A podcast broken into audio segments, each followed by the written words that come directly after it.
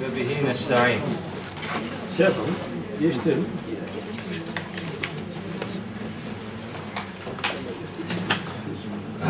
Hüseyin Bey'in de ifade ettiği gibi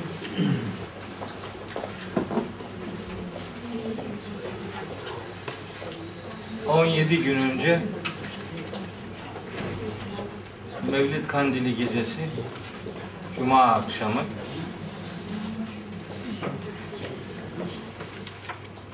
muhterem babamı ahirete gönderdik. Bu vesileyle bütün sizlerin de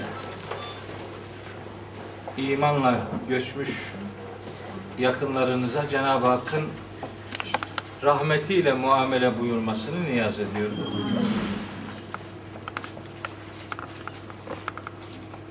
Tabii çok zor günler yaşadık. Ee, kendimizi nasıl toparlayacağımızı, nasıl eski halimize yeniden dönebileceğimizi doğrusu hala daha anlamış değilim.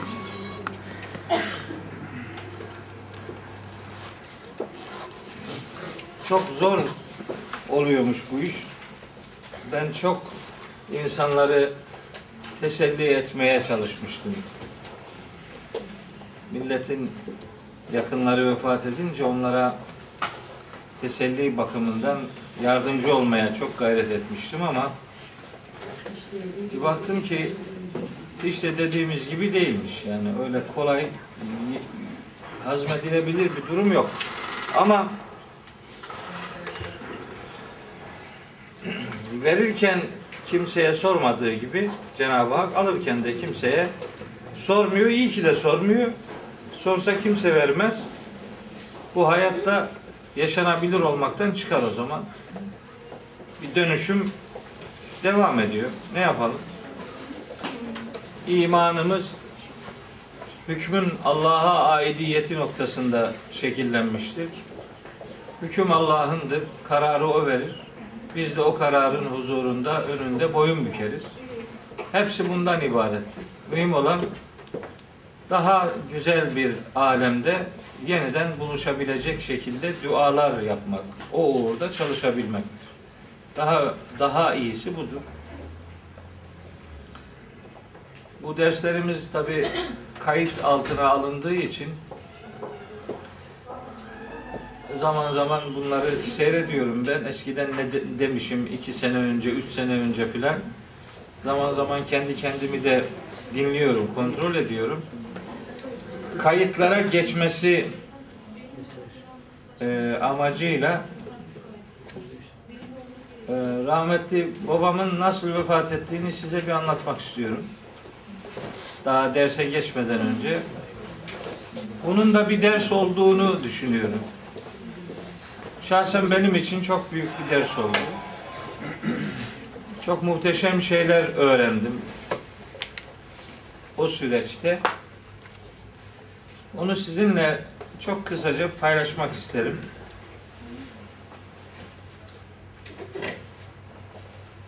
...25 Şubat akşamıydı. Ben 26 Şubat günü Fransa'ya gidecektim. Konferanslarım vardı.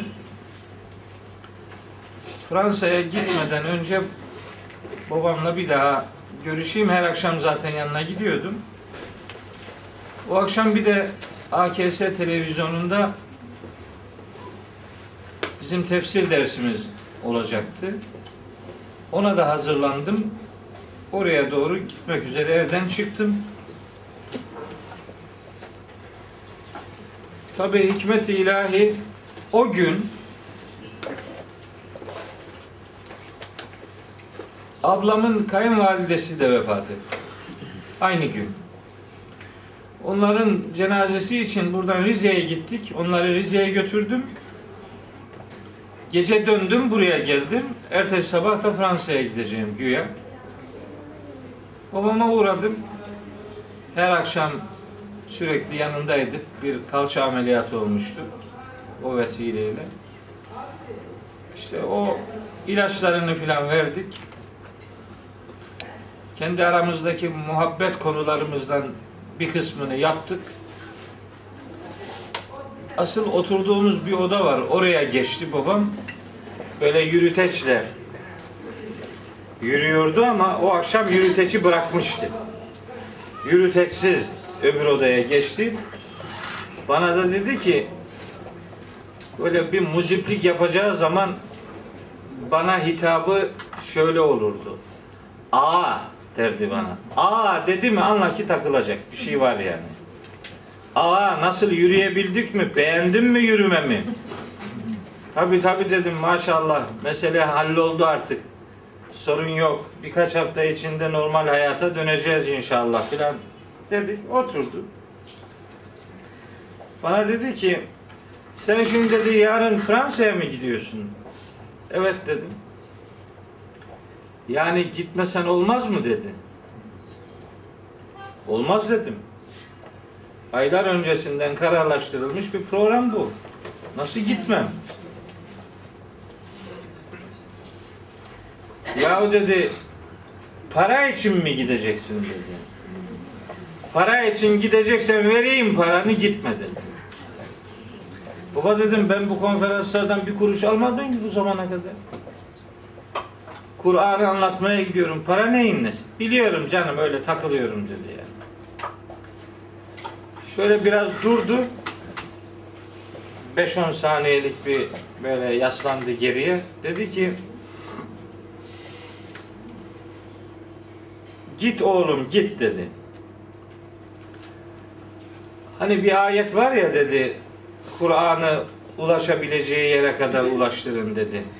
Ben de dedim ona ki yani sen ayetten ne anlarsın yani sen ayeti bana bırak. Tamam dedi işte öyle bir ayet var hangisidir dedi. Dedim En'am suresi 19. ayet. Oku bakayım dedi. Okudum.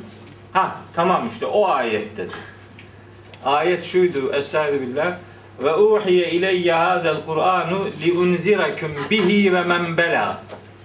Kur'an bana sizi ve ulaşabileceği herkesi uyarayım diye vahyolundu. İşte o ayeti hatırlatarak dedi ki gidebileceğin neresi varsa oraya kadar Allah'ın kelamını ulaştırmak üzere git dedi. Belli olmaz. Kıvılcımın nerede ortaya çıkacağı belli olmaz. Belki bir mazlum ve mağdur senin sözünle istikamet bulabilir. Hiç belli olmaz dedi. Nere kadar gidebiliyorsan ruhunu ve bedenini Allah'ın kelamını anlatmanın köprüsü yap dedi. Ve ondan sonra bazı dua cümleleri söyledi ki hiç duymadığım cümleler. İlk defa böyle şairane cümleler söylüyor babam. Ben daha hala işin gırgırındayım. Diyorum ki baba sen ne kadar güzel cümleler söylüyorsun ya sen ne zaman öğrendin bunları? Sen meğer benden de hocaymışsın filan diyorum yani. Takılıyoruz adama. Adam ölüyor haberimiz yok. Kaç yaşında? Babam 78 yaşındaydı. Karşı karşıya oturuyorduk. Annem de yanımızda değildi. Yatağını düzeltiyordu. İkimiz kaldık sadece. Yanıma gel dedi. Karşı karşıya oturuyorduk. Yanına çağırdı. Şöyle ellerini uzattı. İki elini de. Zannettim ki kalkacak. Ben destek istiyor benden. Öyle hesap ettim. Baktım ki öyle destek almak gibi tutmuyor. Böyle avuçlarının içine benim ellerimi aldı. Böyle. Mehmet oğlum dedi. Mehmet oğlum hitabı da hiç alıştığımız bir hitap değil. Yani öyle demezdi yani. Buyur dedim. Ölüm nedir bilir misin dedim. Sinirlendim yani. Neymiş dedim. Gene ölümden bahsediyorsun. Ölüm dedi. Ölüm 10 dakikalık bir iştir bilir misin? dedi. Sen nereden biliyorsun dedim ya. 40 kere ölüp gelmiş gibi konuşuyorsun. Ne biliyorsun? 10 dakika 10 dakika dedi. Daha benim sözlerime cevap vermiyor. 10 dakika diyor. 10 dakika önce varsın, 10 dakika sonra yoksun. Hepsi bu kadar. Tabii dedim ya hani 10 dakika bile sürmeyebilir yani. Mühim olan geriye ne bıraktığındır dedi. Ben gene muziplik yapıyorum. Diyorum ki sen korkma. Benim gibi bir uşak bıraktın geriye. Ne var diyorum filan. O bana cevap vermiyor ama. Ama daha mühim bir şey vardı. Daha mühim. Neymiş dedim daha mühim. Daha mühimi öldükten sonra Rafik-ı Ala ile buluşmaktır dedi. Rafik-ı Ala dediği en yüce dost. Yani Allah. En mühimi Rafik-ı Ala ile buluşmaktır dedi. Ve ellerimi bıraktı. Babamın dünyaya ait son sözü bu oldu. Rafik-i Ala ile buluşmak. Bu aynen Hazreti Peygamber'in son sözü olduğu gibi. Peygamberimiz de aynen böyle demişti. Rafik-i Ala ile buluşmak.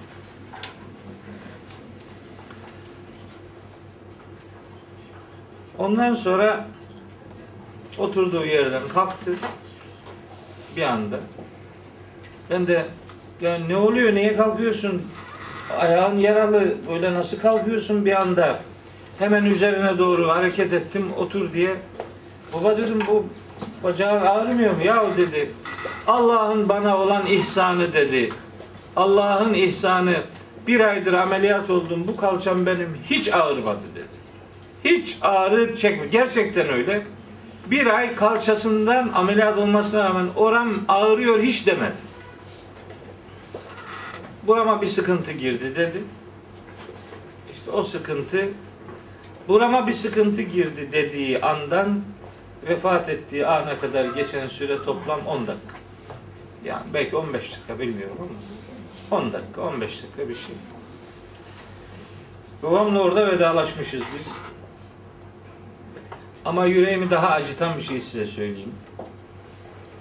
Çok acıtıyor bu beni. Ee, orayı unutamıyorum çünkü. Öbür sözlerimizi unutuyorum bazen de. Şöyle nabzını tuttum ki bakayım nabzı atıyor mu diye. Acaba şeker mi düştü? Acaba tansiyonu mu düştü? Ne oluyor? Yürüyemiyor artık. Yere yığıldı.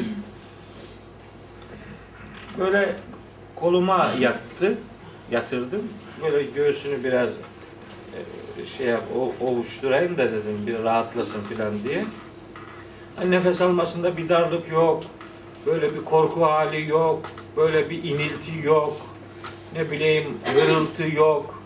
Hani gözlerinde böyle bir korkulu bakış görüntüsü yok. Yok sadece buramda bir sıkıntı var. Karnım ağrıyor dedi. Midem ağrıyor. Midesi dediği herhalde kalbi demek ki imiş.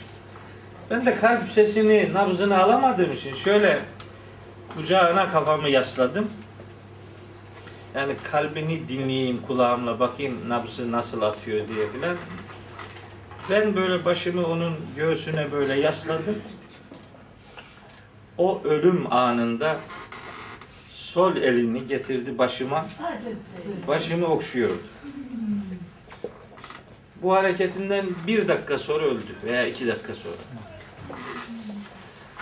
Şimdi cenaze günlerinde çok ağladım ben. Bazı dostlarım bana bu görüntü sana yakışmadı dediler. Haklıydılar tabii yani ben Allah'ın emrine karşı asla bir isyan içerisinde asla olmadım. Sadece çok çok yönlü bir dostu kaybetmenin acısı düştü içime. Çünkü babam benim hem babamdı, hem hafızlık hocamdı, hem Arapça hocamdı, hem arkadaşımdı, hem kardeşimdi, hem derttaşımdı, hem rakibimdi, hem de belki bütün bunlardan daha önemlisi babam hayatının son birkaç yılında kendini bana teslim etmişti. Ben onu bakayım, ben onunla ilgileneyim. kendini benim ellerime teslim etmiş bir emanet gibi onu algılıyordum. Bir de avuçlarımın içinde vefat ed- edince yani sanki emanete sahip çıkamamışız gibi bir psikolojiye büründüm. Vefat edince yani anlayamadım. Çok çok ağır geldi bana. Çünkü benim için bir kişi değildi ölen. Koca bir mahalle gitti. Yani yani ben şimdi babamın kavgalarını bile özler oldum. Biz kavga ederdik. Bizi ailece tanıyanlar bilirler. Biz babamla aynı odadayken siz yan odadan bizim sesimizi duysanız derdiniz ki ha bunlar aha vurdu vuruyor birbirine. Kesin bunlar vuracaklar birbirini. Öyle bağırırdık.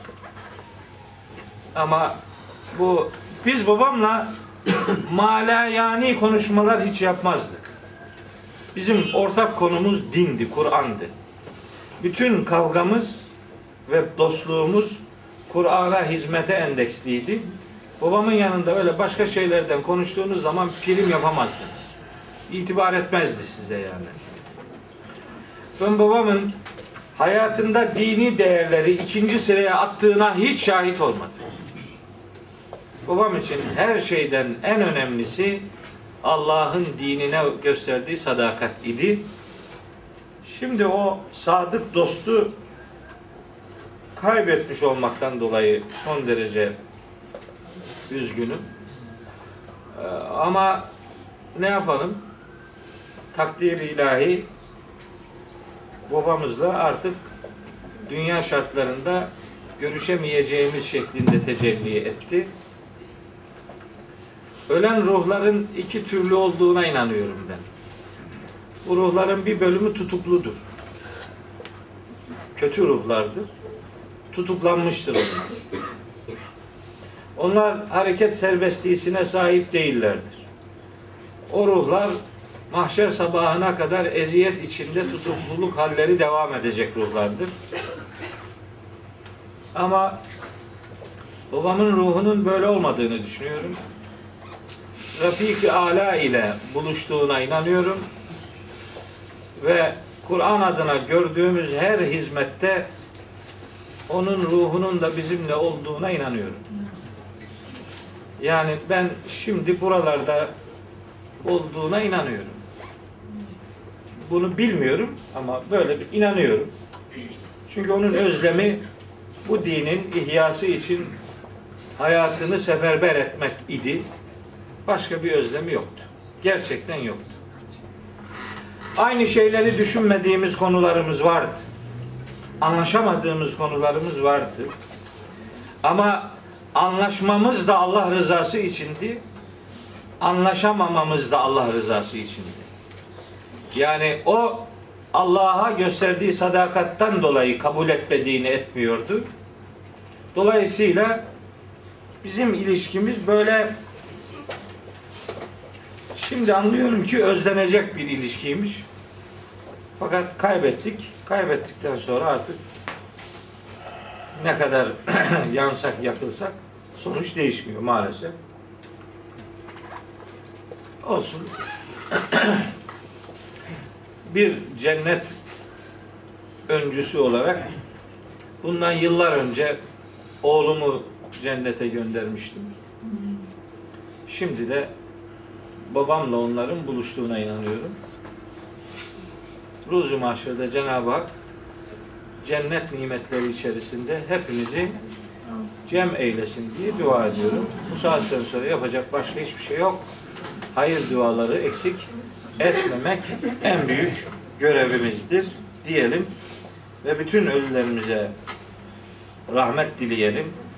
Cenab-ı Hak onları dostları arasına ilhak eylesin mahşer sabahı yaşanacak dehşetten koruyacakları arasına onları da katsın.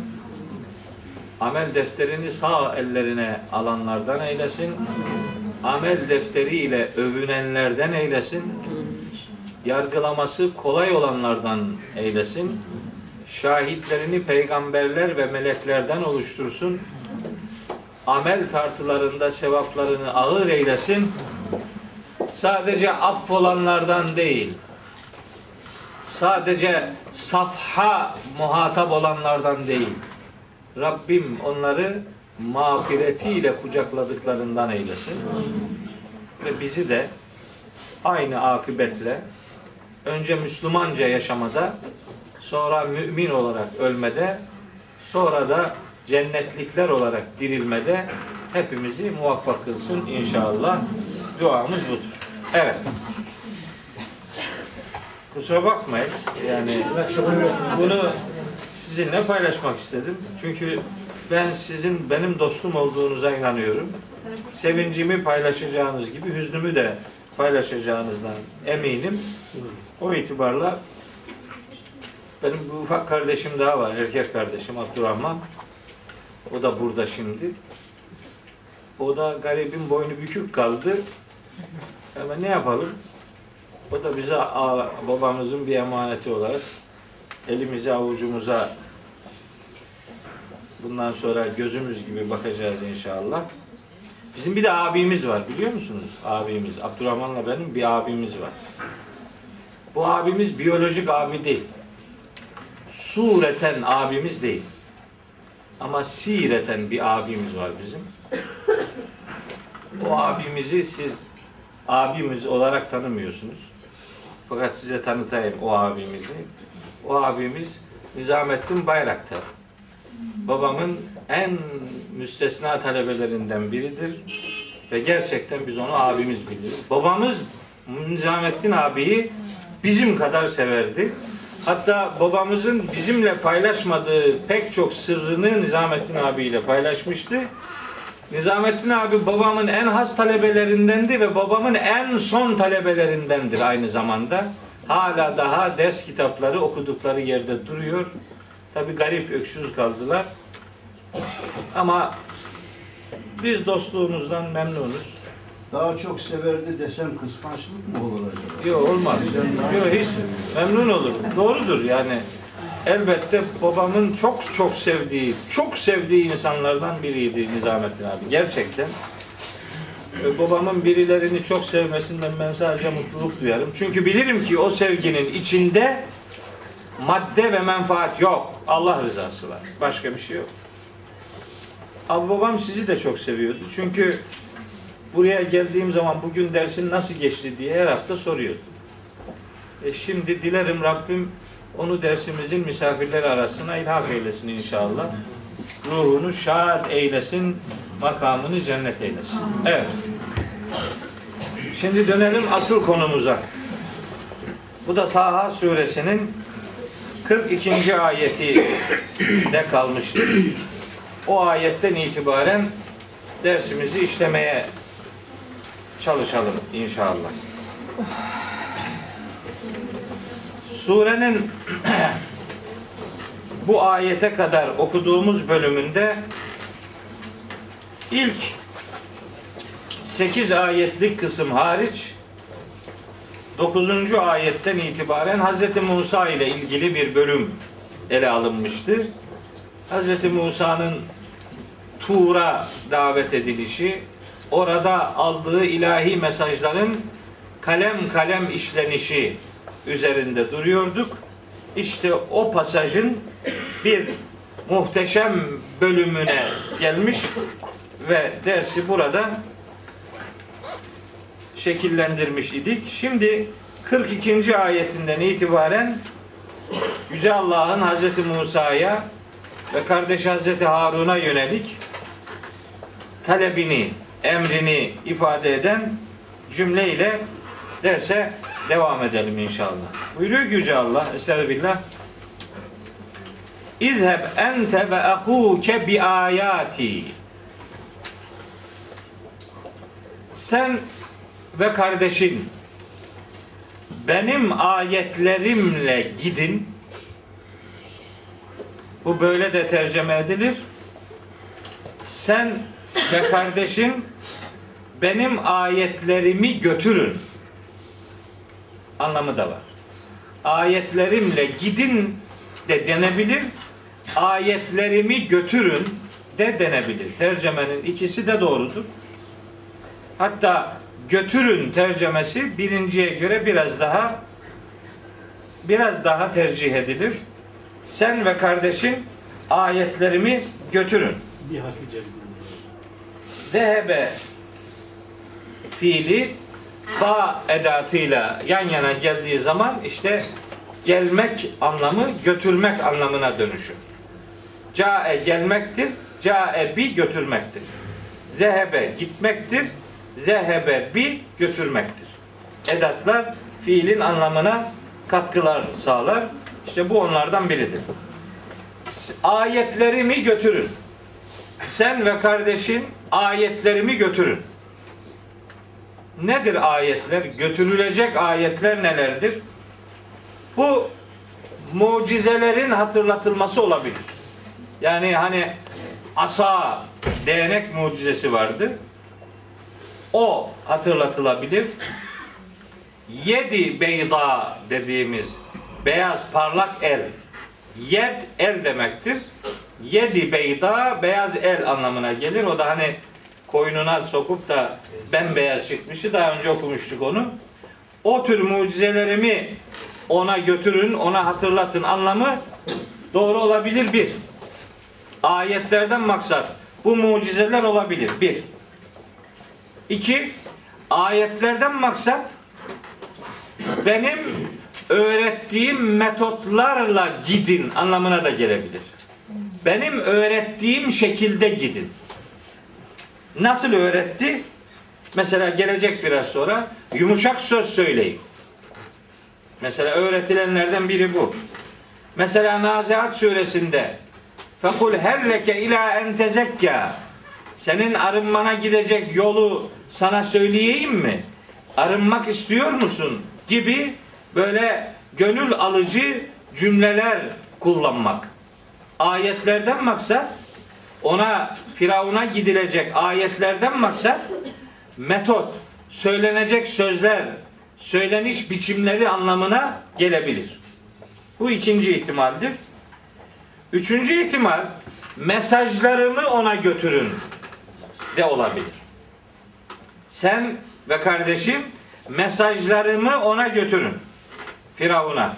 Nedir bu mesajlar? İşte bunu 14. ve 15. ayette Yüce Allah hatırlatmıştı. Ne demişti? İnneni enallahu la ilahe illa ene. Benim ben kendisinden başka ilah olmayan tek Allah benim. Bu bilgiyi götürün ona. Başka? İnne saate atiyetun. Kıyamet mutlaka kopacaktır. Bu bilgiyi ona götürün. Yani Allahu Teala'nın Hazreti Musa'ya öğrettiği tevhid ilkeleri bağlamında öğretilen şeylerin Firavun'a ulaştırılması anlamında bir mesaj iletimi isteniyor olabilir. Yani buradaki ayet kelimesinden üç ihtimali anlayabiliriz. Mucizeler anlayabiliriz, metotlar anlayabiliriz, cümleler anlayabiliriz. Mucizeler, metotlar ve mesajlar. Üçü de doğrudur. Sen ve kardeşin ayetlerimi Firavun'a götürün diyor. Biz peki biz bu ayetten ne anlamak durumundayız? Bize ne diyor? Biz bu ayetten şunu anlarız. Bir, peygamberler dahil herkes tebliğ yaparken Allah'ın mesajlarını ulaştırmalıdır. Kafasına göre üretim yapmamalıdır. Tebliğin içini Allah'ın mesajlarıyla doldurmak tebliğde vazgeçilmezdir. Bak gidin ne biliyorsanız söyleyin demiyor Allahu Teala. Benim ayetlerimi götürün. Benim mesajlarımı götürün. Benim isteklerimi ona iletin. Buradan bize bugün tebliğ yapacaksak tebliğde kendimizi değil, bize ait şeyleri değil, Allah'ın kelamını, Allah'ın öğrettiklerini muhataplara ulaştırmak durumundayız. Kendilerimizden kendimizden konuşmamalıyız. Sahibinden onun emanetlerini kullanarak konuşmalıyız bir. Allah'ın ayetlerini anlatmak demek davet Allah'a olsun demektir. Bakın peygamberler kendilerine davet etmemişlerdir. Allah'a davet etmişlerdir. Ya eyyühen nebiyyü inna erselnâke şahiden ve mübeşşiren ve nezîra ve da'iyen ilallahi biiznihi. Hazreti Peygamber Allah'a Allah'ın izniyle davet eden bir peygamberdir. Peygamberlerin daveti kendilerine değil Allah'adır. Allah'a davet öğretilecek insanlara. Çünkü Allah'ın ayetleri insanlara aktarılacak. Ayetler insanlara aktarılınca davetin adresi de Allah olarak belirleniyor demektir. Allah'a davet edeceğiz. Kendimize değil, grubumuza değil, cemaatimize değil, partimize değil, kendi arkadaşlarımıza değil. Davetimizin adresi Allah olacak ve bu davette kullanacağımız malzemeler Allah'ın ayetleri yani onun mesajları olacak. 2. 3. Git diyor Allahu Teala. Gidin. İzheb. İzheba. Gidin. Bu ne demektir? Demektir ki tebliğ gayret ister. Eylem ister. Emek ister. Atalet, tembellik, hareketsizlik tebliğin mayasıyla o yoğrulmaz. Tebliğ yapmak demek fedakarlık yapmak demek. Tebliğ yapmak demek icabında adamın ayağına gitmek demektir. Emek sarf etmek demektir. Gayret ortaya koymak demektir. Git ifadesinden biz bugün gayret ortaya koyun mesajını anlarız. Çabanız olsun, emeğiniz olsun, fedakarlığınız olsun. Bir şeyler yapın. Durduğunuz yerde atıl atıl hayattan kopmuş bir görüntüyle tebliğ yapılmaz. Tebliğ eşittir fedakarlıktır. Bu doğrultuda eğitimciler, din eğitimi yapanlar gerektiğinde halkın ayağına, gerektiğinde yöneticilerin kapısına tebliğ için gitmelidirler. Gerektiğinde gitmelidirler. Bazen tebliğ için gelenlerle ilgilenilir. Bazen tebliğ için bizzat gidilir. İşte buradan öğrendiğimiz budur. Ayağına gönderilen kişi Firavundur. Firavun bile ayağına peygamberler gönderilmesine layık görüldüğüne göre bugün biz şu adamın yanına gitmeye gerek yoktur. Bu adam sıyırmıştır. Bu adamdan efendim bir şey çıkmaz deyip onu te- tebliğden mahrum bırakmak durumunda değiliz. Bu şimşeğin, bu kıvılcımın nerede çakacağı belli olmaz. Kimin ağzından hangi hakikatin nasıl etkin olacağı hiç belli olmaz. O itibarla tebliğde adam ayırmamak durumundayız. Ancak birileri karşı çıkıyorsa ısrarcı olmayabilirsiniz. Fakat tebliğden vazgeçmek kesinlikle söz konusu değildir. Dün akşam televizyonda Yasin suresinin 10. ayetini anlatıyordum. Ve sevaun aleyhim e enzertehum em lem tunzirhum la yu'minun. Bu ayeti genellikle yanlış anlarız. Yani onları uyarıp uyarmaman birdir. İnanmazlar. Yani uyarsan da olur, uyarmasan da olur. Hayır. Uyarsan da olur, uyarmasan da olur demek değil o. Sen uyaracaksın. Sonuç onlar için değişmeyebilir. Ama senin uyarıcılık görevin var. Eğer uyarsan da olur, uyarmasan da olur anlamı doğru olsaydı sevaun aleyhim olmazdı. Sevaun aleyke olurdu. Onlar için sonuç değişmiyor. Senin için tebliğ görevi var. Tebliği yapacaksın. O kadar ki ısrar etmeyebilirsin. Adamın birinci cümlede zıvanadan çıkmasına neden olacak şeyler söylemeyeceksin.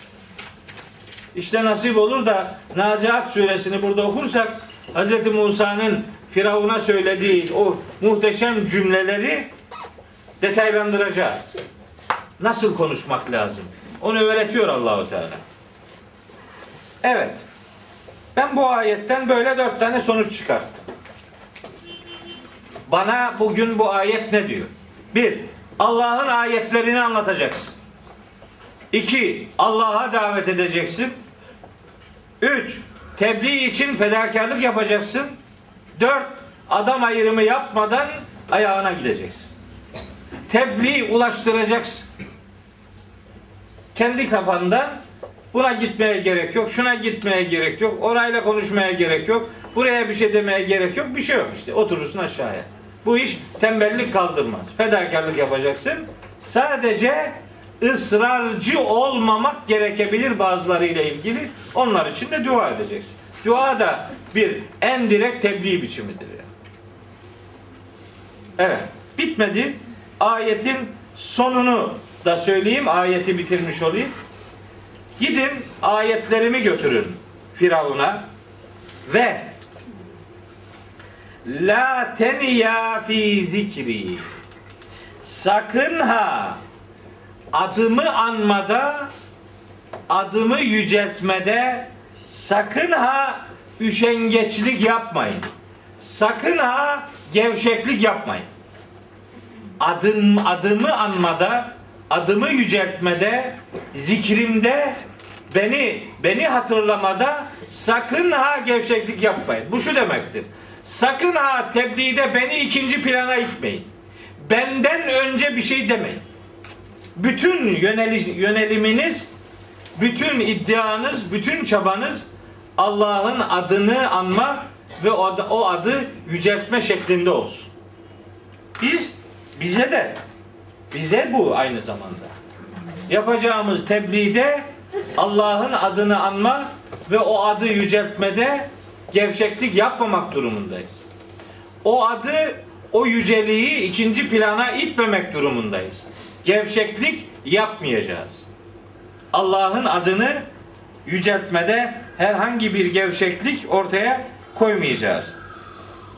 Allah tebliğ yaparken Allah'ın adını anmak gerek. Onun için tebliğ ya cehren ya kalben besmele ile olmalıdır. Allah'ın adıyla ve Allah'ın adına tebliğ yapılmalıdır. O tebliğde hiçbir gevşekliğe müsaade yoktur. Tembelliğe müsaade yoktur. İkinci plana itmeye müsaade yoktur. Allah'ı anarsak yani tebliğde Allah'ı anarsak yaptığımız işi Allah için yaptığımızı itiraf etmiş oluruz. Böylece işimiz ibadetimiz olur. Allah'ın adını anarsak işimiz Allah adına yapılmış bir iş olur ve Allah adına yapılmış bir iş ibadet değerini alır. Ve sonuçta üçüncü bir mesaj Allah'ın zikri konusunda gevşeklik göstermeyin. Zikir kelimesini Kur'an diye algılarsak çünkü Kur'an'ın isimlerinden biri zikirdir. Kitabım ve mesajım hakkında sakın ha gevşek davranmayın. Bu bu ayetin en güncel mesajıdır. Ayetlerimi anlamada, anlatmakta, yaşamada gevşeklik göstermeyin. Ayetlerimi ikinci plana itmeyin, onları görmezlikten gelmeyin. Hz. Musa ve Hz. Harun'a yönelik bu emrin bize yansıyan kısmı aşağı yukarı benim e, hesap edebileceğim haliyle, düşünebildiğim kadarıyla bu tür sonuçlar verir. Yani o ayetten güne dair bizim görev alanımıza dair en az yedi tane sonuç çıkartmak mümkündür. Bugün de aynı durumla yüz yüzeyiz. Rabbimize çağıracağız. Rabbimizin ayetlerini okuyacağız. Fedakarlık yapacağız. Bu işi Allah adına yapacağız. Allah'ın adını unutmayacağız. Onun ayetlerini, mesajlarını muhataplara ileteceğiz ve olabildiğince faaliyetimizin ibadet adını almasını sağlayacak hassasiyet göstereceğiz. Herhalde bir Müslümanın İslam'ı tebliğde en vazgeçilmez e, metodik esasları bunlar olsa gerek. Şimdi insanların kime, nasıl, niçin davet ettiklerini doğruluk ve yanlışlık noktayı nazarında siz değerlendirebilirsiniz. Hocam şimdi bu tebliğ konusunda bir şey söylemek istiyorum da ben. Ee, bazı insanlar tebliğ yaparken işte Kur'an'ı an- anlıyorlar, anladıklarını ifade ediyorlar ama yaşamada problemleri var. Bu insanların da e, söyledikleri tebliğ oluyor mu? Mesela karşısında bu etki yaratabilir. Bana söylediğinde belki bu tebliğ bende etki yaratacaktır. Ama bu kişinin yaşamada problemi varsa işte anlattığı tebliğ oluyor mu? Yani tebliğ Bakın tebliğin tebliğ olabilmesi için konuyu kim iletiyorsa ilettiğini kendisi yaşamadığı sürece onun etkisi olmaz karşılığı. Hiç hiç etkisi olmaz. Çünkü Bakara suresi 44. ayet var bu konuda. Çok nefis bir mesaja sahiptir. Orada buyuruyor ki Yüce Allah. Ete'murûnen nâse bil birri ve tensevne enfuseküm ve entüm tetlûnel kitabe. Efela ta'kilûn. Siz kitabı okuyor olmanıza rağmen kendinizi unutuyor, iyiliği hep başkalarına mı emrediyorsunuz? Sizin hiç mi kafanız çalışmıyor? Adam demez mi ki madem dediğin doğrudur, iyidir, bunu sen niye yapmıyorsun? Yapmadığını söylemek, yapmayacağını söylemek muhatabın inanç yüzdesini düşürür. Saf suresinin ayetlerini biliyorsunuz. Ya eyyühellezine amenu lime tekulune ma la tef'alun. Niye yapmayacağınız şeyleri başkalarına söylüyorsunuz? Saf suresi 3 2 3. ayetler olsa gerek. İki defa geçiyor. Saf suresinde yapılan iş evet 2 3. ayetler Saf suresi 61. suredir. Ee, orada bunu söylüyor. Dolayısıyla etkili olsun isteniyorsa iddia edilen, söze konu edilen bilgilerin bizatihi hayatta yaşanıyor olmasını sağlamak gerekir. Sağlanmıyorsa, bakın Amener Resulü var ya, onun ilk cümlesi de bu anlamda hatırlanabilir. Orada buyuruyor ki Yüce Allah Estağfirullah. Amener Resulü bima unzile ileyhi min rabbihi vel müminune. Resul Rabbinden kendisine indirilene önce kendisi iman etti. Vel müminun sonra da müminler. Kendisi iman etmeden başkasının iman etmesini sağlamak, kendisi yaşamadan başkasının yaşamasını isteme ifadeleri herhalde gerçeği aktarmada doğru bir metot değil. Bazen duyarsınız adam öyle cümleler söyler ki şaşırırsınız ya bunu nasıl söylüyor? Bayılırsınız. Fakat hayata bir dönüp bakarsınız hiç hayatta o cümlelerin izi yok. Olmayınca sizde de fazla bir etki uyandırmaz. Hani gene bir kibar kelam vardır. Söz nereden çıkarsa karşıdakinin orasına gider diye. Yani ağzınızdan çıkıyorsa karşıdakinin kulak kepçelerinde erir gider o. Yüreğinizden çıkıyorsa karşıdakinin yüreğine gider. Yürekten çıkması demek o fedakarlığın bizatihi hayatta uygulanması demektir. Bu uygulanmadan sonuç elde edilmesi düşünülemez, düşünülmemelidir. İddia edeceğimiz, karşımızdakinin yapmasını arzu ettiğimiz işi önce kendimiz yapmak durumundayız ve selam. Evet, emir ikinci defa tekrar ediliyor. Hatta burada üçüncü defa. Taha suresi 24'te bu emir yer almıştı. 42'de bir daha yer aldı. 43'te bir daha yer alıyor. 47'de bir daha yer alacak. Git. Gidin diyor Allahu Teala Hazreti Musa'ya ve Hazreti Harun'a. Gidin. Hazreti Musa'ya özellikle hitap ediyor. Buyuruyor ki her ikisine de Hazreti Musa'ya ve Hazreti Harun'a İzheb ente ve ehuke bunun benzer bir ifadesi izhebadır yani. Sen ve kardeşin gidin ifadesinin değişik bir biçimi izhebadır. Yani ikiniz gidin. Kime? İlâ firavune firavuna gidin. Niye? İnnehu tağa. Çünkü o azgınlaştı. İyiden iyiye azdı. Gidin çünkü o iyiden iyiye azdı. Gidin emrinden şunu anlıyoruz. Firavun'a gidin. Firavun'a gidin demek muhatabın en etkin olanı kimse tebliğ bazen ondan başlama, başlatılmalıdır. Yani en etkin durumda olan kimse ondan başlarsınız. Ondan başlamak demek onun tebası durumunda olanlara çok daha kolay ulaşmak demektir. En tepeden başlarsanız bazen öyle gerekir. Bazen öyle gerekmeyebilir. Daha tavandan, tabandan gitmeniz gerekebilir. Bazen tabandan değil, tavandan, en tepeden başlamanız gerekebilir. Bu Firavun örneğiyle ortaya konuluyor. Yani en etkin insanlardan başlamak lazım. Mesela şimdi düşünün ki vücudunuzda bir tümör var. Neyse Allah saklasın da. Yani amma da örnek verdik. Yani bir bir arıza var bir yerde. Siz şimdi önce onu tamire uğraşmalısınız. Siz etrafını tamire uğraşalım derken öbürü daha da azgınlaşır. Beri tarafta yaptığınız işler anlamını kaybedebilir. Önce tümör halledilmelidir. Sonra koruyucu tedbirlere gidilmelidir. Hiç tümör tümör yokken tabii ki koruyucu tedbirlerin önemini kimse inkar edemez. Ama varsa bir tümör önce o ıslah edilmelidir. Oradan başlanmalıdır işe. Yani şöyle bir örnek vereyim. Bu tümör işi biraz Neyse. Tümörde mesela şey yapalım. Mesela bir bulanık su akıyor diyelim.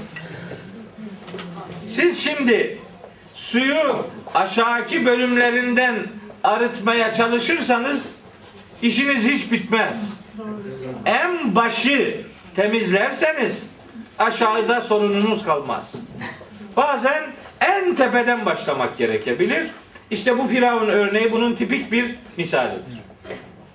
En tepeden en kaynak neresiyse oradan başlamak lazım. Bunu öğretiyor olabilir bu ayetler bize. Şimdi öyle adamlar vardır ki siz onu ikna ederseniz onunla beraber bir sürü adam otomatik ikna olur. Adamlar belli kişilerin yüzüne bakarlar. Bu ne derse doğrusu odur. Siz oradan başlarsanız bir taşla birkaç kuş vurmuş olursunuz. Yani hem önemine binaen tepeden başlamak gerekebilir hem diğerleri üzerinde etkinlik sağlansın istiyorsanız oradan başlamakta bir metot olarak doğru hareket söz konusu ediliyor demektir. Her zaman böyledir demiyorum ama bazen böyle olur. Bunun da bir Kur'ani eğitim metodu olduğunu ortaya koymak durumundayız. Firavun'a gidin diyor. Ben bu ayetten şunu da çok rahatlıkla anlıyorum. Bilmem siz bu kanaatimi paylaşır mısınız ama peygamberler en azgınlara gönderilmiştir. En azgınlardan başlar bu iş. Durum stabil gidiyorsa oraya peygamber göndermeye gerek yok. Azmışsa en azgınlık söz konusuysa işte oraya gelir. Bakın peygamberler tarihini okuyun. Peygamberlerin gönderildiği milletlerin durumlarındaki azgınlık parametrelerinin ne kadar yüksek olduğunu görürsünüz. Aynen böyledir yani. Mekke'deki peygamberimizin gönderiliş durumu da aynıdır. Firavun'la ilgili Hz. Musa'nınki de aynıdır. Hz. Şuayb'inki, Hz. Zekeriya'nın, Hz. İbrahim'in, Hz. Nuh'un hepsinin durumu böyle bir hassasiyet ortaya koymayı gerektirir. Şimdi bakın çok daha nefis bir sonuç size söyleyeyim bu ayetle ilgili. En azgın insanlara tebliğ yapmak gerektiğini söyledim. Bir adam ne kadar azgın olursa olsun ona tebliğ yapmadan onu cezalandırmak sünnetullah'a uygun değildir. Ne kadar hatalı olursa olsun bir adam ona tebliğ ulaştırmadan onu cezalandırmak doğru değildir. Bu ayet aslında bize bunu öğretir. Tebliğ yapmadan, mesajı ulaştırmadan, bilgilendirmeyi sağlamadan cezalandırmak doğru bir davranış değildir. Yüce Allah bize bu kıssada bunu öğretiyor. bu ayetlerde bunu öğretiyor. Evet. İnnehu tara. Azgınlaştı. Neydi Firavun'un azgınlığı? Ne yaptı da azgınlaştı? Bunu biliyoruz biz. Neler yaptığını biliyoruz. Kısaca bir hatırlatayım size. Araf suresi 127. ayete bakın. Araf suresi 7. suredir. Ateş Yürek ablamız geldi. Bu hatırlatmayı bunu yapınca hep onu hatırlıyorum. Yani dedi ki haber yolladı bana. Yani hocam işte Lokman suresi 5. ayet diyorsun biz onu bulana kadar helak oluyoruz diyor. Lokman suresi kaçıncı sure onu de ki biz de hemen bulalım. Haklı. Ben zannediyorum ki herkes biliyor. Yani herkes tabi bilmiyor olabilir. Evet Araf suresi 7. sure. Onun 127. ayetini bir hatırlayalım. Bakın. Estağfirullah. Ve kâlel mele'u min kavmi firavune. Firavun'un kavminden yönetici ileri gelenler demişlerdi ki Etederu Musa ve kavmehu Musa ve taraftarlarını bırakıyor musun? Firavun'a diyorlar. Li yufsidû fil ardı Yeryüzünde bozgunculuklar yapsınlar öyle mi? Ve yedereke ve aliheteke Seni ilahlarını hep terk etsinler yani. Bunun için mi bunları bırakıyorsun? Kale o da diyor ki Firavun senukattilu ebnâhum biz onların çocuklarını erkek çocuklarını katlettireceğiz. Ve nestahyi nisaehum ve kadınlarını güya sağ bırakacağız. Asıl eziyetin kadınlara ve analara olduğunu daha önce söylemiştim. Asıl eziyet çocuklara değildir. Asıl eziyet analaradır. Analar sağ bırakılın, bırakılarak onlara iyilik yapılmış değildir. Hayatın en büyük acısı o dönem kadınlarına yaşatılmıştır. Dahası onun azgınlığının en zirve noktalarından biri de ayetin sonunda yer alan şu cümleyle bildiriliyor. Ve inna fevkahum kahirun. Biz onları ezecek güçteyiz. Biz onlara kahiriz. Yani biz onları mahkum ve mağlup edeceğiz. Biz onlara her türlü baskıyı kullanacağız diyor. Azgınlığının birkaç cümlesi burada. Firavun'un azgınlığının. Sadece bu kadar değil. Mesela şöyle bir azgınlık örneği daha var. Firavun diyor ki 29. ayeti Şuara suresinin. Şuara 26 27. sure 26. sure onun 29. ayeti. Buyuruyor Yüce Allah Firavun'un sözünü bize naklederek Kale demiş ki Firavun Le inittehazte ilahen gayri Siz eğer benden başka bir ilah edinirseniz edinirsen diyor yani Hazreti Musa'ya le ec'alenneke minel mescunine seni hapse attıracağım. Hapis hapiste seni cezalandıracağım. Hapisle cezalandıracağım. Azgınlığının Hz. Musa'ya yönelik kısmı eğer benden başka bir ilah edinirsen seni hapsedeceğim şeklinde dillendiriliyor. Kasas suresi ki 28. sure onun 4. ayetinde de başka bir detay var. İnne firavune Firavun ala fil ardı ülkesinde zorbalık yapmıştı. Ve ceale ehleha şi'an ülkesinin milletini gruplara bölmüştü. Yani tebaasını grup grup ayırmıştı. Şia taraftar demektir, grup demektir. Milleti gruplara bölmüştü. Böylece yestad'ifu taifeten minhum. Onların her birini de zayıf düşürmüştür. Yani bir bütünü parçaya bölerseniz gücü parçalamış olursunuz. Firavun bunu yaptı. Toplumu bölük pörçük yaptı. Böylece her birini zayıf düşürdü. Yudebbihu ebnâhum sonra erkek çocuklarını öldürüyor, öldürtüyor oldu ve estahyi nisahum kadınlarını sağ bıraktırıyordu. İnnehu kâne minel müfsidin. Başlı başına bir bozguncuydu bu adam. Bozgunculuk yapıyordu ve selam. kendine yönelik azgınlığının bir başka ifadesi yine Kasas suresinde bize öğretiliyor. Orada diyor ki Kasas suresinin eee kaçıncı 38. ayetinde ve kâle firavunu Firavun demiş ki ya eyyuhel mele'u ey yöneticiler ma alimtu leküm min ilahin gayri ben sizin için benden başka hiçbir ilah tanımıyorum. İşte azgınlığın zirvesi bu.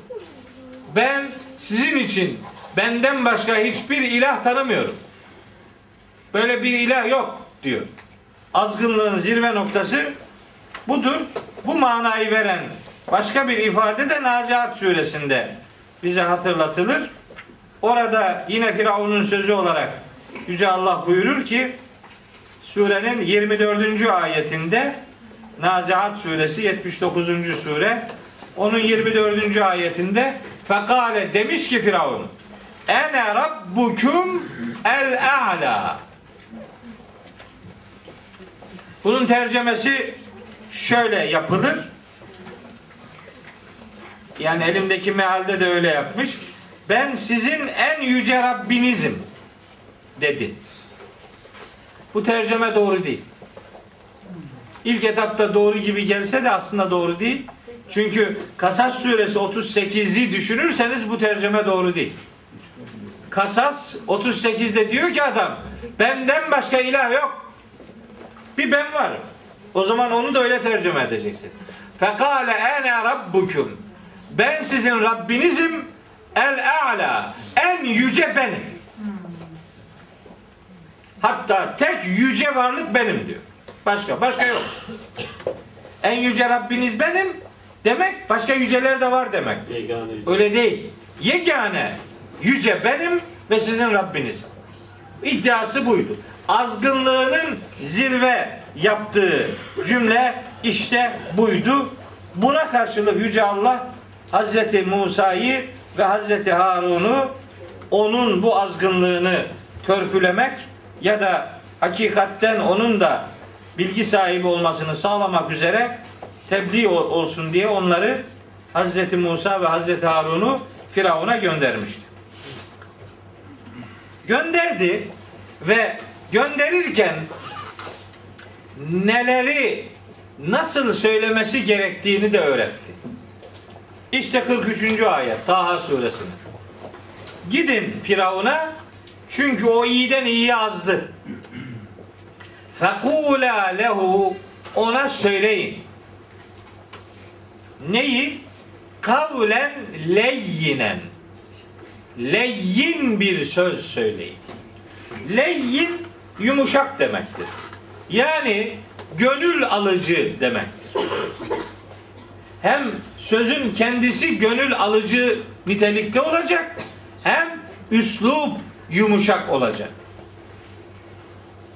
Yani hakaret ederek, bağırarak, çağırarak, tehdit ederek, alay ederek değil. Hem bir taraftan üslup düzgün olacak hem de sözün kendisi yumuşak olacak. Yani mesaj muhatabın yüreğine gidecek cümlelerden oluşacak. İkisi de mühimdir bunun. İki tarafını da düşünmek durum- durumundayız. Niye yumuşak söz söyleyecekmiş ona? Gerekçesi. Leallehu yetezekkeru ev yakşa. Hani belki öğüt alır ya da saygılı olur. Demek ki Firavun'un özelliği öğüt almamak ve saygısızlık olarak önceden belirleniyor. Şimdi bunlar belki törpülenir. Leallehu var orada bakın. Leallehu. Orada bir edattır bu. Leallehu'nun Türkçe karşılığı belki o demektir. Belki. Belki o'dan bize bir ders var. Bize. Bize. Ne dersi var? Tebliğde ümitsizliğe yer yoktur. Vesselam. Tebliğ ümitle yapılır. Ümitsizlik yok. Lealle edatı bize bunu öğretir. Tebliğde ümitsizliğe yer yoktur. Siz niyetinizi berrak tutun. Üslubunuzu düzgün yapın. Sözlerinizi doğru seçin. Hikmetli şeyler söyleyin. Siz görevinizi yapmış olursunuz. Babamın dediği gibi bu kıvılcımın ne zaman çapa- çaka- çakacağı belli olmaz. Hiç belli olmaz.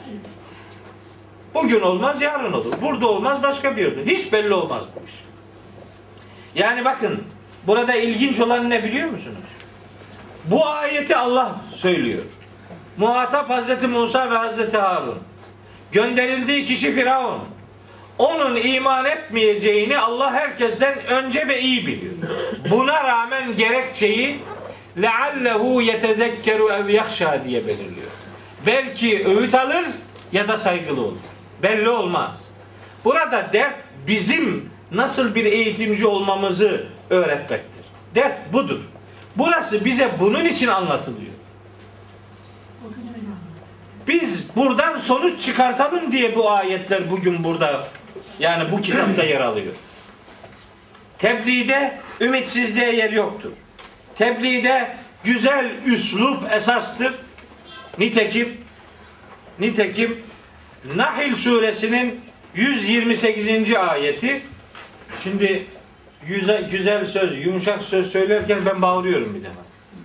Yani bu benim bağırmamı bu ayete muhalif gibi algılamayın. Biz böyleyiz be kardeş. Yani biz ailece böyleyiz. Babamı dinleseydiniz vaaz ederken derdiniz ki bu adam kalp krizi geçiriyor. Kesin ya birini dövüyor ya vurmak üzere birine. Yani. Öyle bağırırdı rahmetli babam. Var mı sesli kayıtları hocam? Olmaz mı? Öyle hocam. hep- Olmaz mı? Biz ailece böyleyiz. Böyle bağırırız. Ama böyle size bağırmıyoruz yani. Üslup bu yani. Başka bir şeyimiz yok. Çünkü biz biliriz ki sesin en çirkini eşeğinkidir. İnne enkere lesvati lesavtul hamir. Lokman suresinde anlatıyor. Bizim derdimiz yani heyecanlanıyoruz. Yoksa birine baskın çıkalım diye bağırıyor değiliz yani. Öyle bir öyle bir derdimiz yok. Karadeniz'in ruhunda var. Bayraktar Hoca da var. Böyle ne Karadenizliler vardır ki sesi hiç çıkmıyor yani. Bizim bizim böyle şeyimiz yani hançeremiz biraz şey. Biraz sert. Evet. Nahl suresinden bir ayet size hatırlatayım. Tebliğin nasıl olması gerektiğini öğrenme bakımından. Nahl suresi 16. sure. Surenin 125. ayet. Bakın cümleye bak. Cümlenin nezahetine bakın. Bakın sahibimiz nasıl belirlemiş işin kelimelerini nasıl seçmiş. Ud'u ila sebili rabbike. Ud'u davet et. Siz bağırarak bir adamı hakaret ederek davet edebilir misiniz? Gelmez ki. Ud'u davet nezaket ve nezahet gerektirir. Rabbe çağırmak davetle gerçekleşir. Davettir bunun adı. Bağırıp çağırmak efendim haykırıp paylamak değil. Rabbinin yoluna davet et. Nasıl? Bil hikmeti. Hikmetle. Hikmet nedir? Hikmet çok basit bir ifadeyle söyleyeyim. İçi dolu söz demektir. İçi dolu söz. Mala yani değil. Her harfinden dünyalar hissettirebilecek dolu dolu söz demek. En dolu söz Allah'ın sözüdür. Niye? Niye? Çünkü Müzzemmil suresinde öyle tanıtıyor. İnna senulqi aleyke kavlen sekila. Sana biz çok ağır bir söz vahyedeceğiz. Bu ağırlık için do, içinin doluluğu anlamında ağırlıktır. Mesaj ağırdır, hikmetlerle doludur. Siz davetinizi hikmetli sözlerle şekillendirin. Başka? Vel mev'izatil haseneti. En güzel nasihatleri kullanın. El mev'iza nasihat öğüt demektir. İşte Kur'an'ın isimlerinden biri de budur arkadaşlar. Estağfirullah. Ya eyyühen nasu kad caetkum mev'izatun min rabbikum. Ey insanlar Rabbinizden size öğüt gelmiştir. İşte o öğüt Kur'an'dır. Yunus suresinin 57. ayeti. Yunus 57. 10. surenin 57. ayeti. Rabbinizden size bir mev'ize gelmiştir. İşte o mev'ize Kur'an'dır. Siz Rabbinizin yoluna içi dolu sözlerle ve en güzel öğütlerle davet edin. Bize yönelik ayetin Firavun'la ilişkilendirilen ayetin bize yönelik mesajı böyle bir ayrıcalık ortaya koymaktadır. Bakınız bu ayetler Hazreti Peygamber'in hayatında nasıl yer almış bakın. Yine Yüce Allah Ali İmran suresinin 159. ayetinde bir başka eğitim ilkesini başka bir cümleyle ortaya koyuyor. Buyuruyor ki Ali İmran 159 Estağfirullah. Febima rahmetin minallahi linte lehum. Allah'tan bir rahmet sayesinde sen onlara yumuşak davrandın. Velev kunte fazzan eğer sen kaba olsaydın galizal kalbi kalbi katı bir adam olsaydın len feddu min havlik etrafından insanlar ayrılır çeker giderlerdi. İşte bu bu bir Kur'an metodudur. Kur'an'ın eğitim metodudur. Eğitirken yumuşak söz söylemek, gönül alıcı sözler, ifadeler kullanmak, içi dolu hakikatler ortaya koymak ve en güzel öğüt olarak Kur'ani referansları kullanmak durumundayız. Hazreti Peygamber'in risalet hayatı boyunca yaptığı işte buydu. Hazreti Peygamber'in tebliğ örnekliklerini hadislerden okuduğunuz zaman bunları görürsünüz. Çünkü Hazreti Peygamber'in hayatı Kur'an'ın pratiğe dökülmüş şeklidir. Böyle yapmıştır. En ağır durumlarda bile bu yumuşak tutumunu Peygamberimiz terk etmemiştir. Niçin? Çünkü Kur'an onun böyle yapmasını istemişti. O da yapılanı, isteneni aynen yerine getirmeye gayret etmişti. Ne olur yani yumuşak söz söylemesen ne olur? Biraz bağırıp çağırsan ne olur? Ne olur? Etrafındakiler dağılır gider. Peygamberimize buyuruyor ki Yüce Allah. Estağfirullah. Kaf suresinin 45. ayeti. 50. surenin 45. ayet. Orada buyuruyor ki Estağfirullah. Nahnu alemu bima yekulune. Biz onların neler söylediğini çok iyi biliyoruz. Ve ma ente aleyhim bi cebbarin. Sen onların üzerine bir zorba değilsin. Sen onların üzerine bir zorba değilsin. Fedekkir bil Kur'ani men yekhafu ve'idi. Benim tehdidimden korkanlara sen Kur'an'ı hatırlat. Kur'an'la öğüt ver. Öğüt Kur'an'la verilmelidir. Sahibi öyle söylüyor. Kur'an'la öğüt vermek demek insanlara zorbalık yapmamak demektir. Sahibi nasıl belirlemişse metodu ona uygun şekillendirmek durumundayız. Hatta Gâşiye suresinde öyle buyuruyor. Fedekkir sen hatırlat. İnnemâ ente müzekkirun. Sen sadece hatırlatıcısın. Leste aleyhim bi müseytir. Sen onların üzerine bir zorba değilsin. Müseytir zorbalık yapan demektir. Cebbar zorbalık. İnsanlar için cebbar zorba demektir. Allah için cebbar hükümran demektir. Sen insanlara bir zorba değilsin. Zorbalık yapma. Hatta e, Şura suresinin 48. ayeti olsa gerek. Şura şu ara değil karıştırmayasınız.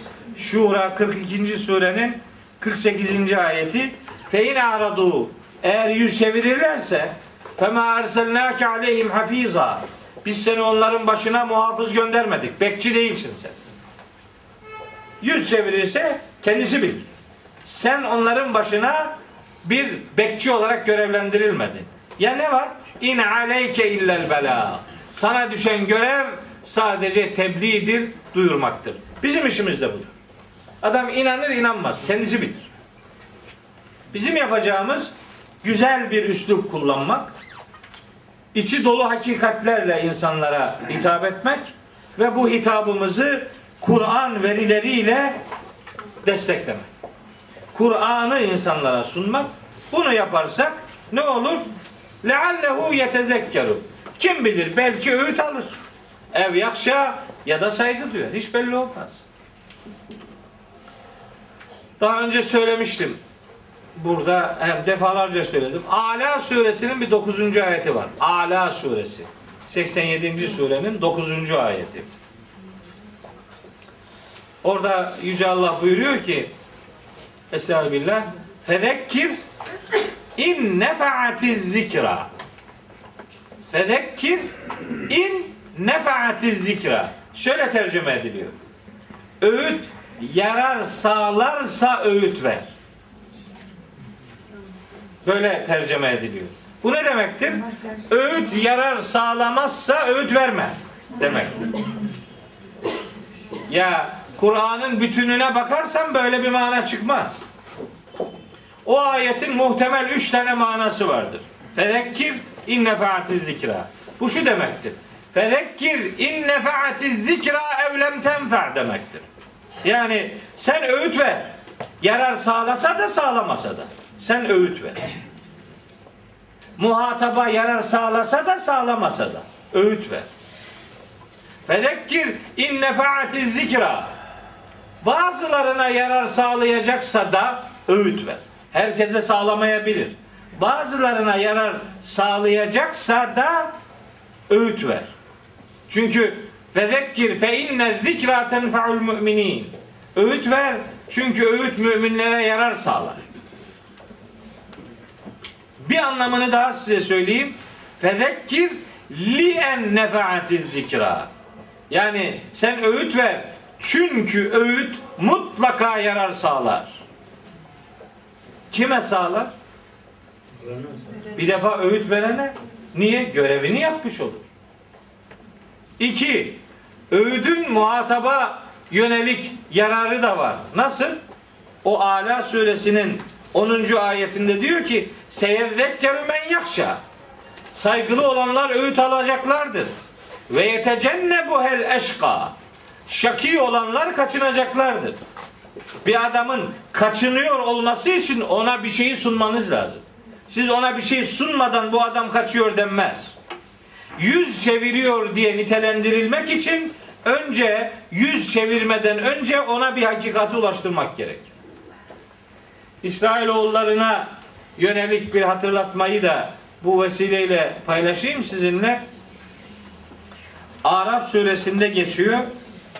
Araf suresinde ve izgalet ümmetun minhum Araf suresinin 164. ayeti 164 Araf yani 7. sure ve izgalet ümmetun minhum içlerinden bir grup demişti ki İsrailoğullarından lime te'izune kavmen şu kavme niye nasihat ediyorsunuz? Şu kavme niye nasihatlerde bulunuyorsunuz? Hangi kavim? Allahu muhlikuhum ev muazzibuhum azaben şedida. Allah'ın dünyada helak edeceği, ahirette de şiddetle azaba düçar kılacağı bu adamlara ne diye nasihatlerde bulunuyorsunuz ki? Ne gerek var? Cevaba bakın. Kalu demişler ki ma'zireten ila rabbikum. Rabbinize bir mazeretimiz olsun. Ve leallehum yettekun. Hem ne malum belki de muttaki olurlar. Hiç belli olmaz. Kim kimin yüreğinde neler sakladığını nereden bilecek? Yarının ne olacağını kimse bilmiyor. Bir an sonrasına dair kimse ne olacağını bilmiyor. O halde görev tebliğden yanadır. Tebliğcilikten yanadır. Sadece tebliğe rağmen tebliğe rağmen insanlar şiddetli bir şekilde karşı çıkıyorlarsa bir süre sonra ısrarcılıktan vazgeçilebilir. Nitekim Necim suresinin Necim suresinin 29. ayeti bunu da hemen hatırlatayım size. Necim 53. sure surenin 29. ayetine buyuruyor ki Yüce Allah فَاَعْرِضْ ammen tevella an zikrina ve lem yurid illel hayated dünya dünya hayatından başka bir şey istemeyen ve bizim zikrimizden, övdüğümüzden yüz çevirmiş adamlardan sen de uzaklaş. Çünkü ona sunulmuş bakın. Sunulmuş adam yüz çeviriyor. Ve ilan ediyor, deklare ediyor. Ben dünyadan başka bir hayata inanmıyorum. Dünyadan başka bir beklentim yok. Ahiret filan benim gündemimde yok deyip Kur'an'dan, Allah'ın öğüdünden yüz çeviren adama karşılık ısrarcılık yoktur. Ama ona da öncelikle bu mesajın ulaştırılması gereği vardır. Bunu unutmamak durumundayız. Evet. Bunları yani Firavun örnekliğinin bize niye hatırlatıldığını anlamaya çalışıyoruz. Yani Allahu Teala Firavun'a niye gönderir ki Musa peygamber? İnanmayacağını bilmesine rağmen bize mesaj veriyor. Herkese tebliğ yapın. Tebliğde ümitsizliğe yer yoktur. Bu bir görevdir. Bu kıvılcımın nerede çakacağı hiç ama hiç belli olmaz. Öyle değil mi? Mekke toplumunu düşünün. Düşünün. Mekke'de Ebu Süfyan'ın yaptıklarını düşünün. Halid bin Velid'in yaptıklarını düşünün. Hatta hatta Uhud'da Hazreti Hamza'yı şehit eden Vahşi'yi düşünün. Sonra Vahşi'nin döndüğü Yahşi hali düşünün. Belli olmaz. Hiç belli olmaz. Onun için ben peygamberimin şu sözüne bayılırım. Bunu burada kaç defa söyledim. Bir daha söyleyeyim. Şiirimsi bir hadisi şerifi vardır. Bayılırım. Ahbib habibeke hevnen ma.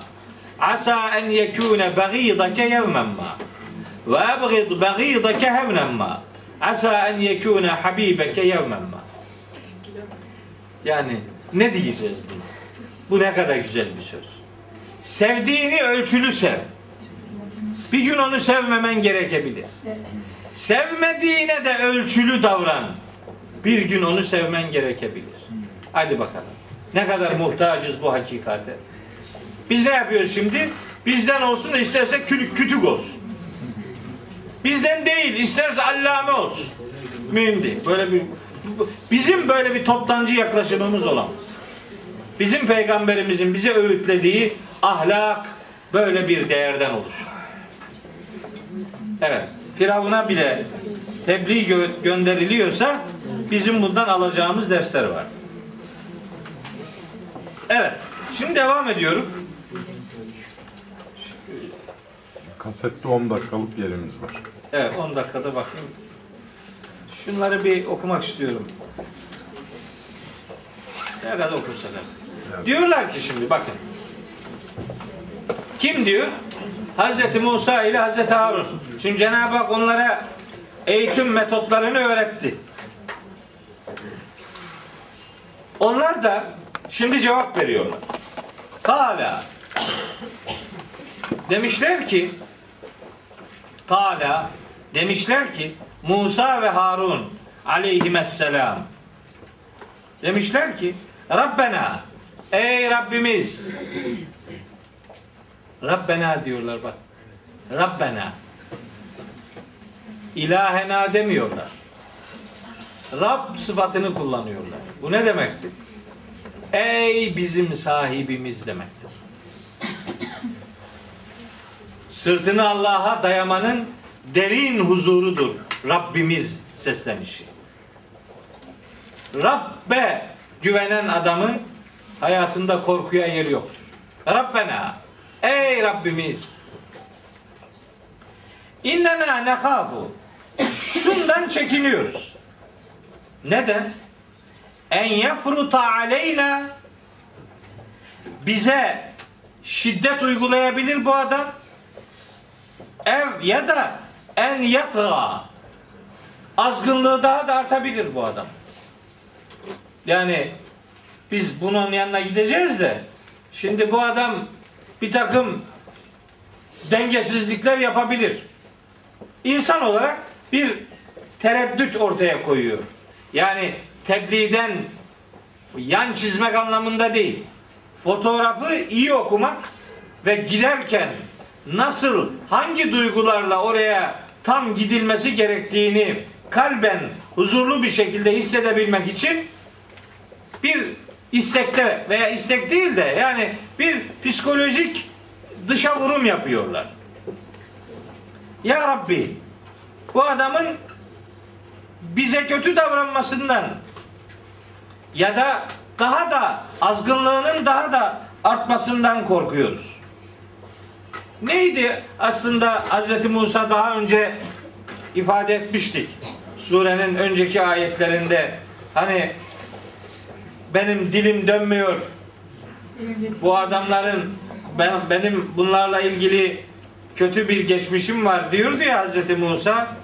Hani diyordu ya Kâle Rabbi inni kateltü minhum nefsen Ya Rabbi onlardan bir can öldürmüştüm ben. Fe ehâfu en yaktulûni Şimdi onların da beni öldürmelerinden korkarım diyordu. Ve ondan sonra da inni ehâfu en yükezzibûni Ya Rabbi beni yalanlamalarından korkuyorum.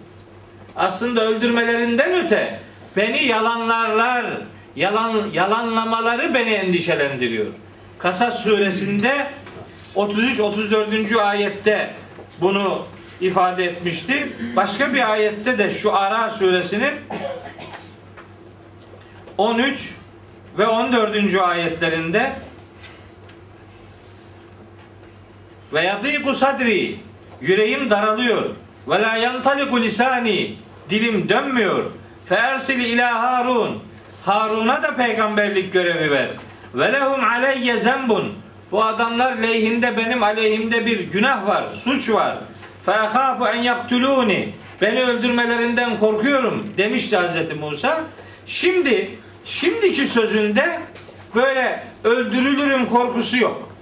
Korku adamın daha da azgınlaşmaması yönündeki bir tereddüt. Bu adam bize itibar etmez. Böylece daha da şiddet bir tutum içerisine girer. Başkalarına da daha çok zarar verir.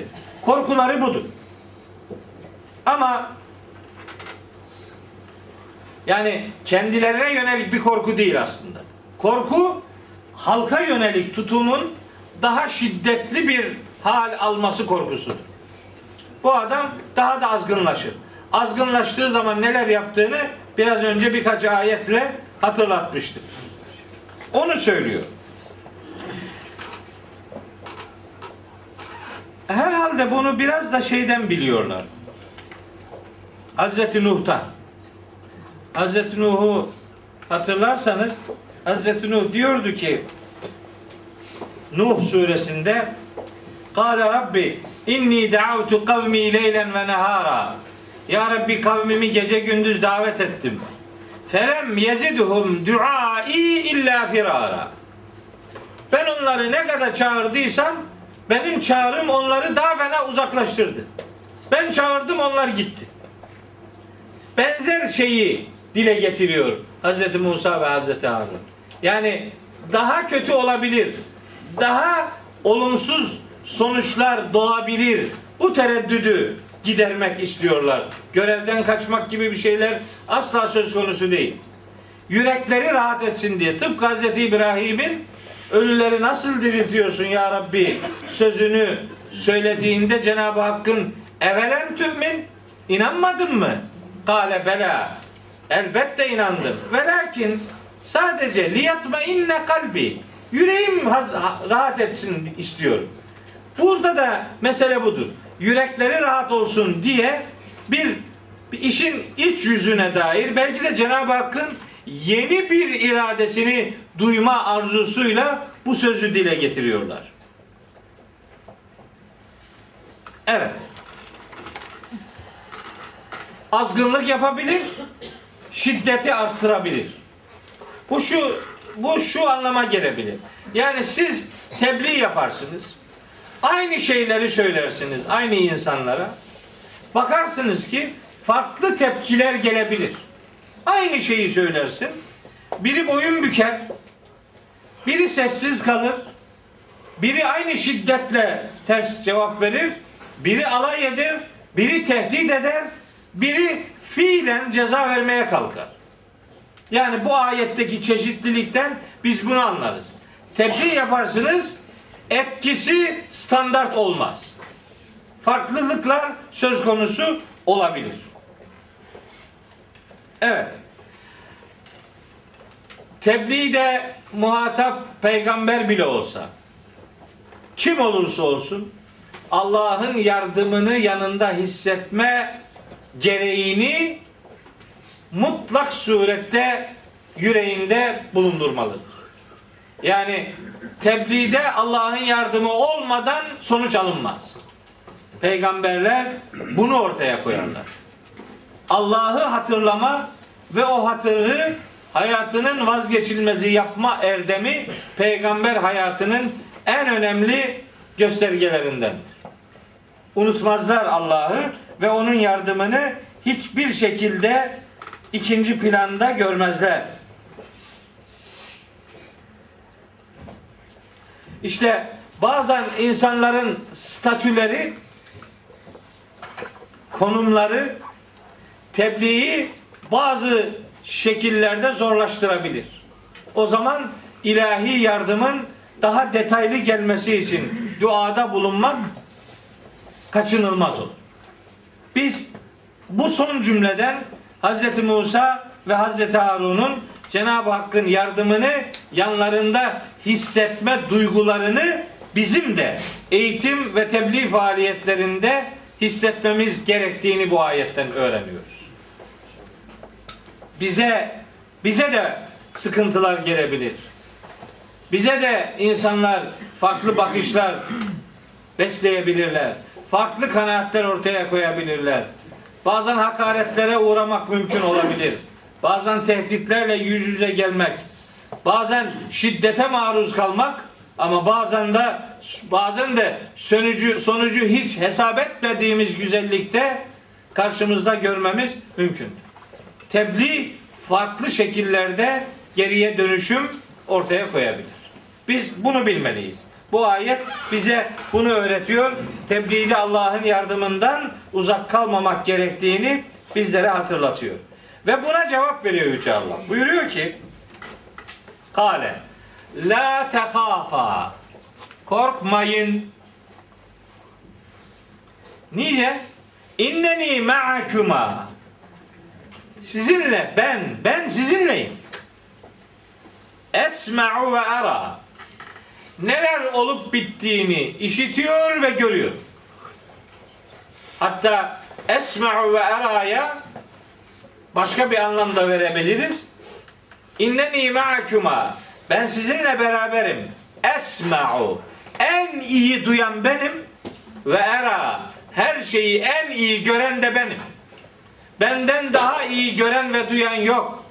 Duruma ben hakimim. Görme ve duymada benim üzerime yok demek istiyor. Benzer ifade şeyde vardı. Şu Ara suresinde. Orada ifade biraz değişik gelmişti. Kale kella hayır hayır tereddüde mahal yok. Fezheba bi ayatina ayetlerimizle onlara gidin. Ayetlerimizi onlara götürün. İnna ma'akum müstemi'un. Biz sizinle beraber onları işitiyor, duyuyoruz. Ne olup bittiğinin farkındayız. Gidin arkanıza tereddütle bakmanıza bir mahal yok. Peki bu onlara yönelik bir şey. Yüreklendirici ifade. Ya bize? Aynı şey bize. Aynı şey bizedir. Hiç tereddüdüm yok benim. Bize de diyor Cenab-ı Hak. La tehaf. Korkma. Korkma. İnni la yehafu ledeyyel murselun. Benim huzurumda elçilik yapanlar korkmazlar. Bitti. İlahi mesajı ulaştırmada korkuya mahal yoktur. Bakın bu ayet, şu ayet Cenab-ı Hakk'ın onlara verdiği cevap bizim yüreğimizi ferahlatan bir mesaja sahiptir. Şunu anlarız biz. Hazreti Musa ve Hazreti Harun taleplerinde samimi oldukları için bu samimiyet cevap olarak onlara geri dönmüş. Samimi istekler cevapsız bırakılmazlar. Bunu unutmayın. Bir istek eğer gerçekten samimi ise Cenab-ı Hak o isteği cevapsız bırakmaz. Siz o ce- cevabı bazen duyarsınız, bazen anlarsınız, bazen anlamayabilirsiniz. Ama o istek cevapsız kalmaz. Ud'uni estecib leküm. Siz benden isteyin size karşılık vereceğim diyor allah Teala. Onun karşılık vereceğim dediği dünyada ümitsizliğe mahal yok. Samimi istekler cevapsız kalmıyor. İşte bakın Hz. Musa ve Hz. Harun'un samimi isteklerine Yüce Allah cevabı hemen ulaştırmıştır. Ve bugün tebliğ görevi yapanlar şunu bilmelidirler ki bugün tebliğ görevi yapanlar Allah'ın onlarla olduğunu unutmamalıdırlar. O gün tebliğde Allah'ın yardımını yanında görmek isteyen Musa ve Harun peygamberler örnekliğinde de olduğu gibi bugün tebliğ görevini yapanlar bilmelidirler ki Allah'ın yardımı onlarla beraberdir. Bu yardım bazen hissedilir, görülür, bazen hissedilmez, görülmez ama mutlaka vardır. Sende olmaz, karşıdakinde görülür. Etrafta görülür. Bugün olmaz, yarın olur ama mutlaka o cevap insanları gelir bulur. Evet. Ve tebliğde ümitsizliğe mahal yoktur. Ümitsizlik yok. Mutlaka bir çıkış yolu var. Öyle diyor ya Talak suresi 2. ayette Yüce Allah ve men yettekillâhe yec'al lehu. Kim Allah'a karşı duyarlılık gösterirse Allah onun için bir çıkış yolu mutlaka yaratır. Allah'ın çıkış yolu yaratıcılık sıfatını unutmamak durumundadır tebliğ görevi yapanlar.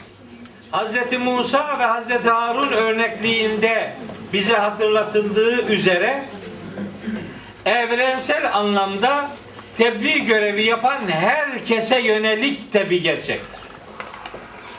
Bakın Hz. Musa Allah'ın onunla beraber olduğu gerçeğini hiç unutmadı.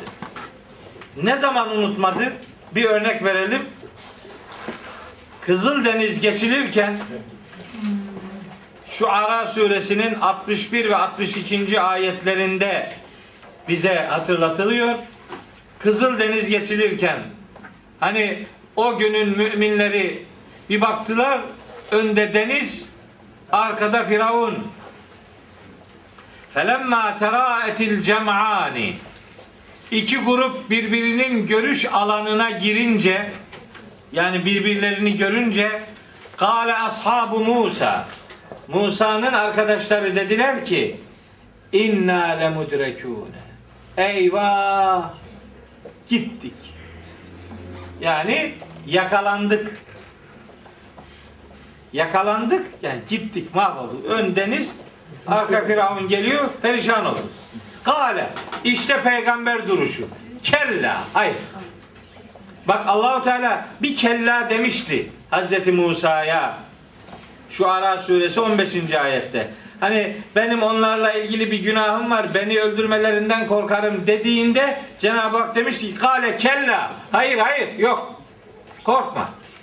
Aynısını söylüyor Hazreti Musa. Bakın peygamberi eğitimde ilahi bilgilendirmeler hayata nasıl yansıtılıyor? Eyvah bittik dedikleri anda Hazreti Musa kale kella hayır hayır inne me'iyye rabbi seyehdini Rabbim benimle beraberdir ve bana yol gösterecektir. İşte bu kadar. İşte peygamberi duruş işte budur. Rabbim vardır, benimledir ve bana yol gösterecektir. Allah vardır, mesele yoktur. O kadar. Allah varsa mesele yok mesela. Müslüman Allah'la yaşamayı öğrenen adamdır. Onun için bu ayetler bize hatırlatılıyor. Allah var, mesele yok. Allah'a sırtını dayanan adamın kaybetme riski yoktur. Ümitsizliğe hayatında yer yoktur. İşte bu ayetler bize bunu öğretiyor. İnne me'iyye rabbi seyehdin.